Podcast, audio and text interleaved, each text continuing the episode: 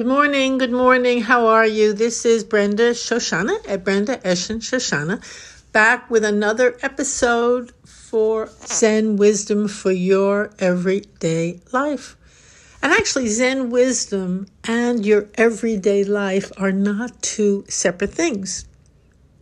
Every moment, every moment presents so called Zen wisdom or wisdom or clarity. Every moment comes along just as it does, offering us a moment, an experience, a teaching, a beautiful teaching.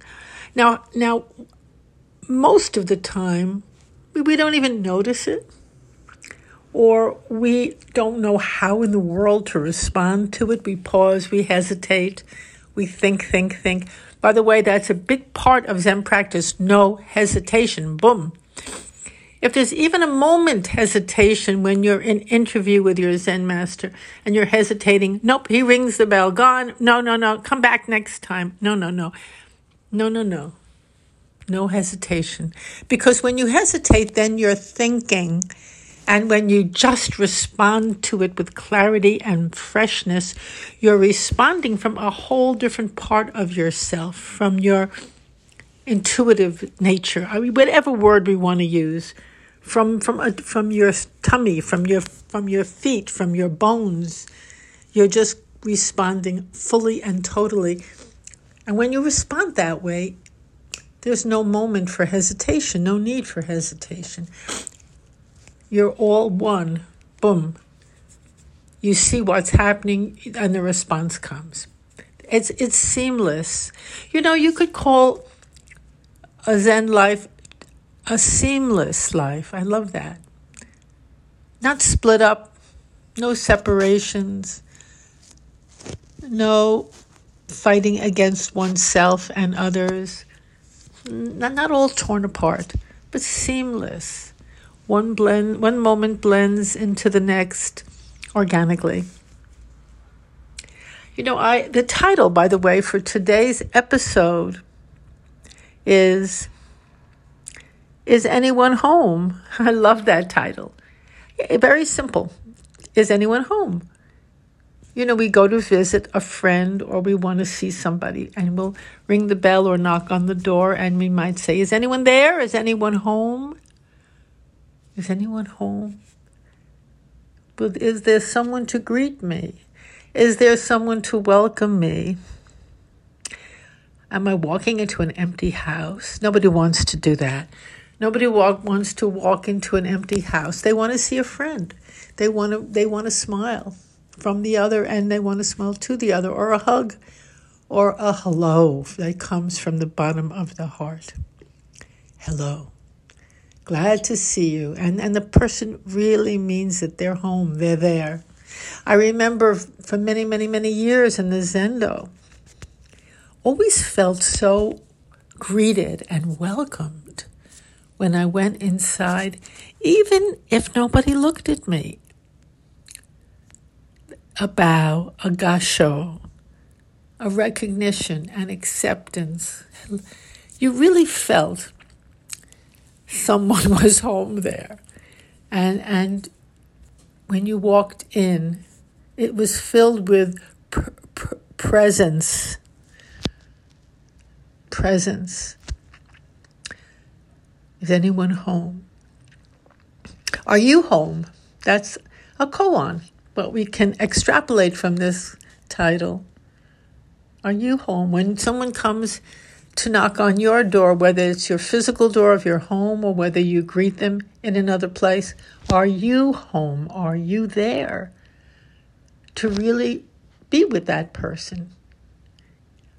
offer that hug or that smile or just that presence that is so badly needed. You know, I have a wonderful story I would like to tell in relationship to this, which always has struck me very strongly. I love this story, and I think it's it's very important, especially today. I don't mean today, Tuesday, but I mean during these days when so many of us are so upset by many, many things and feel so alone, like there's no one there. So here's a very interesting story. There were a bunch of men in a boat in the ocean. That's, of course, a wonderful metaphor for our lives. Or, or men and women, whoever. We're all together in this boat in the ocean. And in this story, they were driving along in the ocean. Their boat was going along in the ocean. It was wavy, but not too bad, and they were able to navigate the waves. And suddenly, suddenly in the distance, they see a light and it's another boat coming at them, right directly at them. And of course, they get very upset. You know, that boat has to move over a bit. There'll be a collision if the boat's coming right at them. so they blink their lights, toot the horns, do whatever it is that's needed to alert the other boat. Mike, Be careful, be careful. Here, here we are. We're right here. You're going to bump right into us, collide right into us. Move over, get out of the way. And they do everything possible. And that boat is still going forth directly toward them. And they're becoming more and more furious, angry, furious. And the captain is yelling all kinds of things. And they're all saying horrible things about the people in that boat and what, they, what they're going to do to them when they get closer and what's wrong with them. They're idiots and on and on and on, working themselves up into a frenzy about how could they do this to us? Why don't they listen? Why don't they move over? Why don't they make room for us too? Interesting, so interesting. Of course, that's what we do if we feel danger coming. Start carrying on. How dare they do that? And try to alert the person, get out of the way.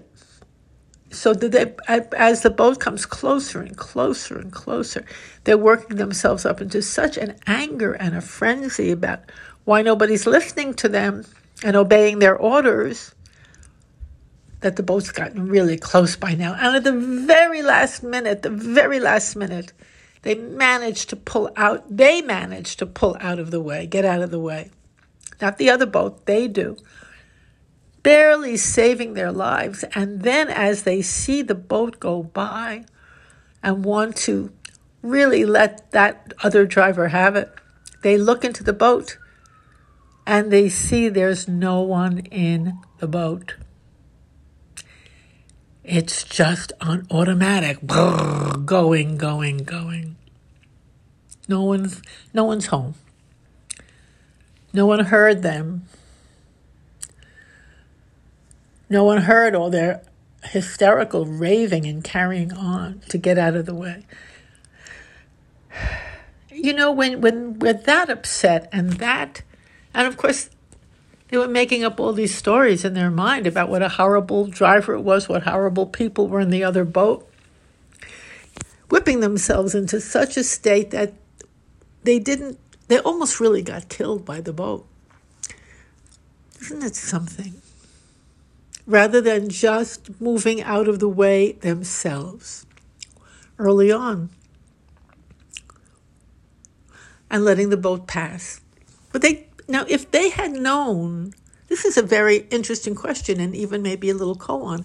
If they had known there was nobody in the other boat, it was empty. It was just driving along. It, it had just going on automatic. Would they have been so angry?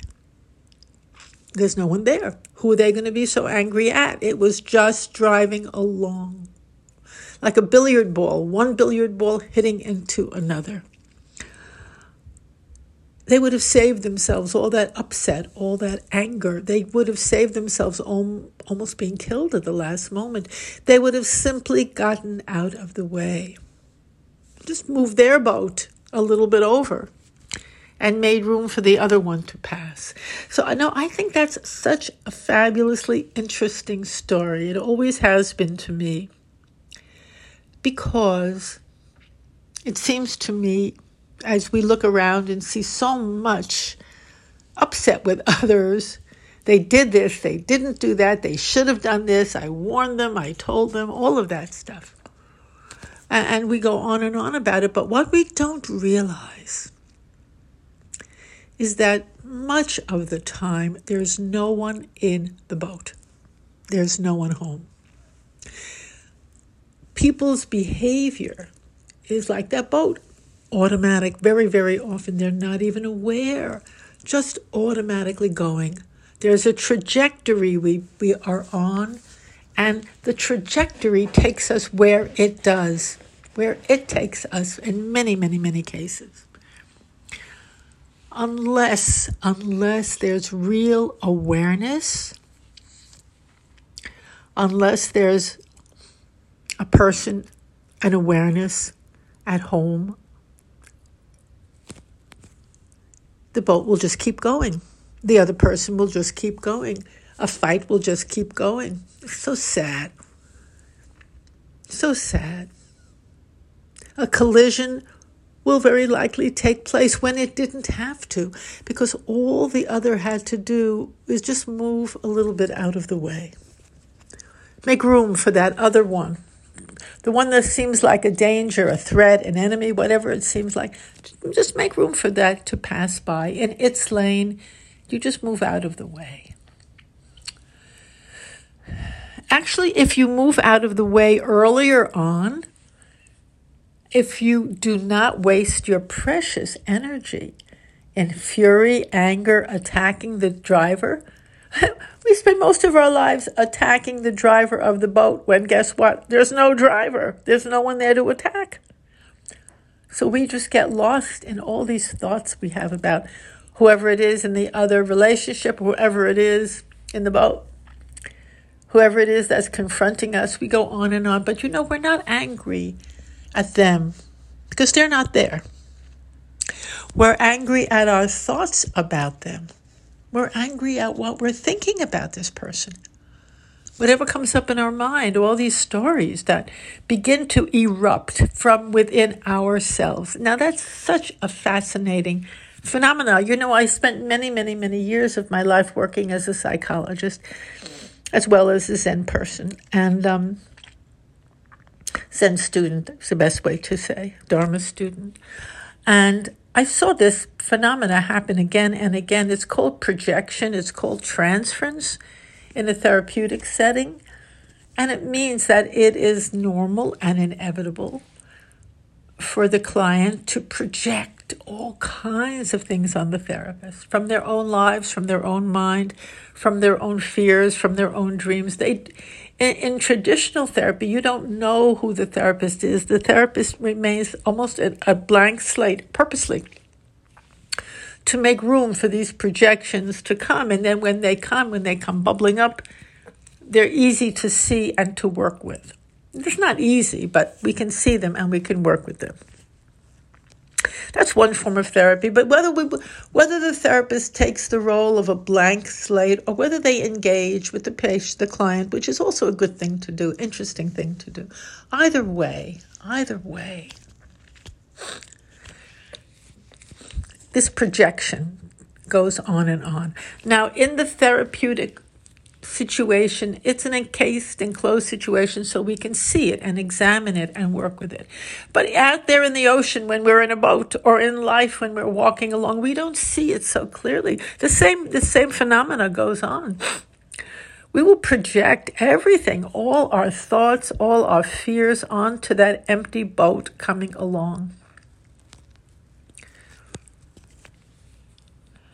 So, what is Zen practice in this context? How do we handle this in this context? Well, what I love so much about Zazen and about Zen practice is that we, first of all, we just, we're home. we spend time returning home, which means we pay attention. We're here. We are, we take, we bring our awareness into each moment and we learn to not move. If something comes, we if we're not moving, jumping around, trying to change it, running away from it, we can see what's coming. It's not that we remain immovable forever, not at all, because when a boat comes, we have to get out of the way. But when we do zazen and remain immovable, that helps us to stop this wild tossing about of the mind and the heart and the spirit and, and be present. Be present to what's here so that we can don't have to react wildly to an empty boat. or to a relationship where someone's carrying on, but they're also nothing, they're also an empty boat. They don't know what they're doing, they don't know what they're saying, they're on complete automatic, like that boat was. So when it's so when we're not on automatic, when we're just here, and that's a very big phrase, just here, it's huge, then we're home. Then we're here then we're available to see what's really going on, protect ourselves by moving. If we're in the, that boat, a collision, just move over a little bit, and to take other beneficial action. And beyond times of collision, beyond that, it's so beautiful in a relationship to be home. To somebody knocks on your door. Is anyone home? to say, Hi, yes, I'm here. I'm here. Wow. That, those two words, those two words turn a life around. Rather than wanting, wanting, wanting someone else to be home so much, how about you? Can you say, I'm here, and really be here for yourself, for others, for everyone? What a way to live a life. I'm here. I'm not letting my life slip away or slip by. I'm not going to collide with boats, empty boats. I'm here. And implicit in that beautiful statement, I'm here, is I'm here for everyone. I'm here for you. I'm here for me. And I'm not alone anymore, and you're not alone anymore. And none of us need to be alone anymore. Just be here, not only for yourself, but also for anyone else who happens to be knocking on your door. So I thank you so much for listening. I love, love, love doing this, and I love hearing from you. Um, my email is topspeaker at yahoo.com you're most welcome to to write to me, to uh, email. I love to engage in little conversations and questions, whatever. And the URL for this podcast is www.zenwisdomtoday.com. Pretty soon, I'm going to have an online um, workshop based on my book Zen Play, where we will work on making our lives into a Zen koan. A lot of fun. I shouldn't say work on it, we'll play with it.